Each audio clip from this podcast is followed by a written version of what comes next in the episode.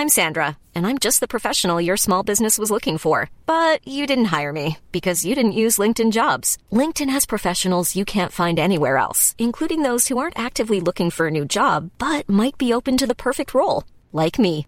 In a given month, over 70% of LinkedIn users don't visit other leading job sites. So if you're not looking on LinkedIn, you'll miss out on great candidates like Sandra. Start hiring professionals like a professional. Post your free job on linkedin.com/people today.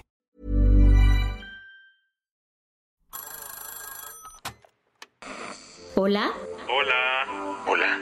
Hola, hola. ¿Estás ahí? ¿Quieres saber lo que está pasando en tu país y en el mundo en pocos minutos? Te lo cuento.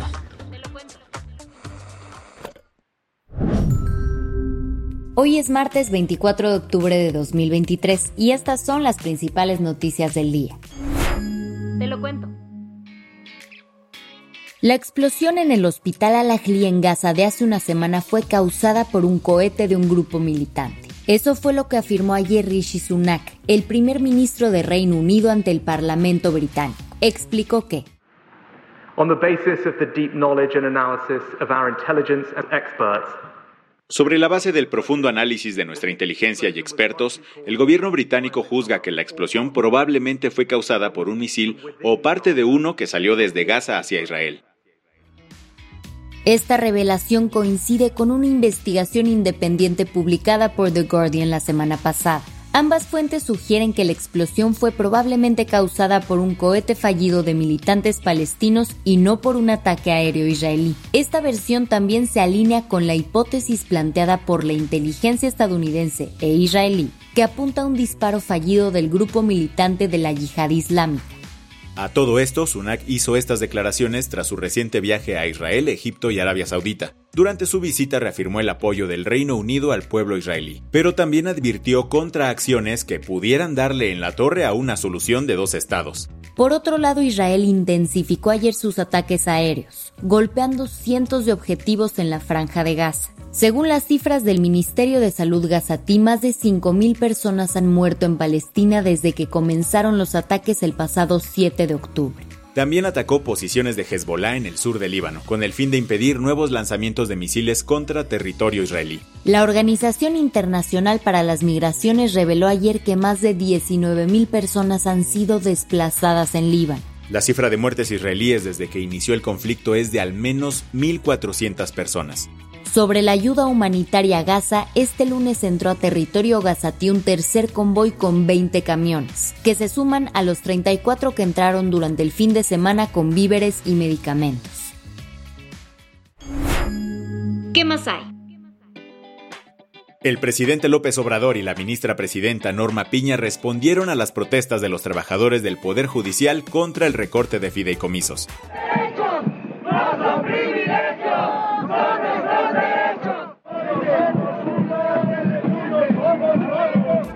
Como ocurrió desde la semana pasada, miles de trabajadores de juzgados y tribunales salieron este domingo 22 de octubre a manifestarse contra una polémica reforma que busca recortar más de 15 mil millones de pesos de los fondos del Poder Judicial.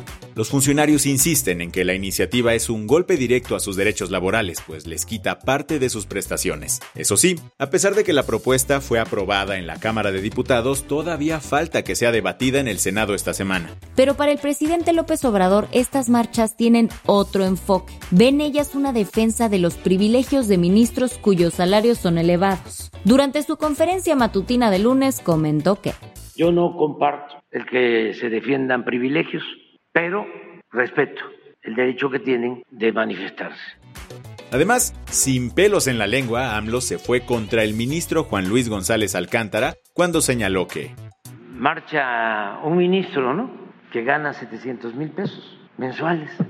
Le debería dar vergüenza. las que tienes que saber. Después de tanto sí, no y tal vez, Samuel García se destapó y competirá por la presidencia de México como candidato de Movimiento Ciudadano. Este lunes pidió permiso al Congreso de Nuevo León para una pausa de seis meses como gobernador, con tal de centrarse en su campaña.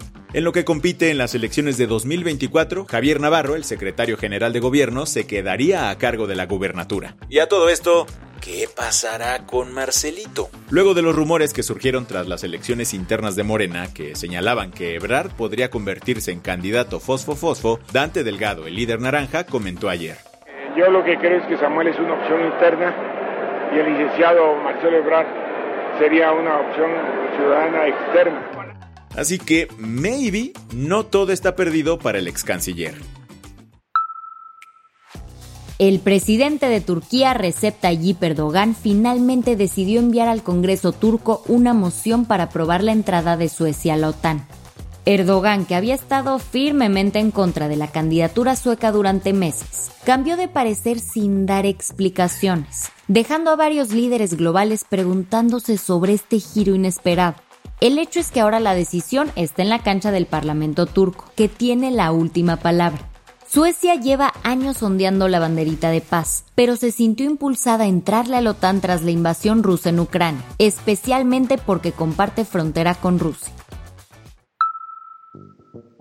Un nuevo pleito entre China y Filipinas comenzó a cocinarse desde el domingo pasado. Todo porque un barco de la Guardia Costera China chocó contra un buque filipino en una zona muy disputada del mar de China Meridional.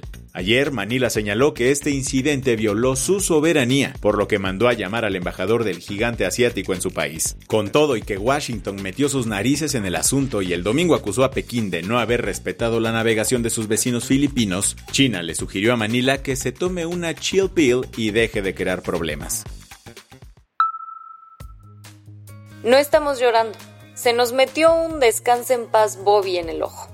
Ayer nos enteramos que Bobby, el perrito más longevo del mundo, falleció el sábado pasado a sus 31 años en su casa en Portugal. Este viejo lomito era un mastín del Alentejo y nació el 11 de mayo de 1992 en la localidad de Conqueiros. La organización Guinness lo había reconocido como el perro vivo más longevo del mundo. Para ser exactos, vivió un total de 31 años y 165 días. Bobby fue adoptado por la familia Costa y vivió una vida larga y feliz. La del vaso medio lleno. Un equipo de científicos del Instituto de Catálisis y Petroleoquímica, en colaboración con el Barcelona Supercomputing Center y la Universidad Complutense de Madrid, diseñó una proteína artificial que puede degradar microplásticos. Los investigadores usaron una proteína de defensa de la anémona de fresa y le añadieron nuevas funciones mediante métodos computacionales. Esta nueva proteína puede descomponer el PET, un tipo de plástico súper común en envases, en pedacitos más pequeños que son más fáciles de manejar o reciclar. Este avance podría revolucionar el reciclaje y la descomposición de plásticos, contribuyendo a un futuro más limpio y menos contaminado. Con esto cerramos las noticias más importantes del día. Yo soy Andrea Mijares. Y yo soy Baltasar Tercero. Gracias por acompañarnos hoy en Te lo Cuento. Nos escuchamos mañana con tu nuevo shot de noticias. Chao.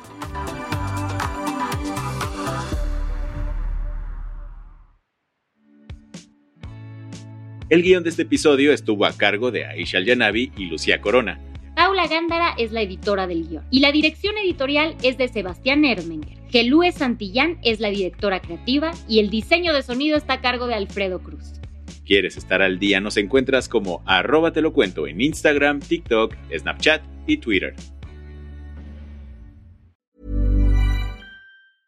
Hey folks, I'm Mark Marin from the WTF podcast and this episode is brought to you by Kleenex Ultra Soft Tissues your ally to help tackle your allergy symptoms this season. I love the change of seasons, but nobody loves pollen and all those other things floating in the air that make you sneeze during this nice weather. Kleenex Ultra Soft tissues are hypoallergenic and allergist approved. So fight back against watery eyes and runny noses without worrying about irritating your skin. For this allergy season, grab Kleenex and face allergies head on.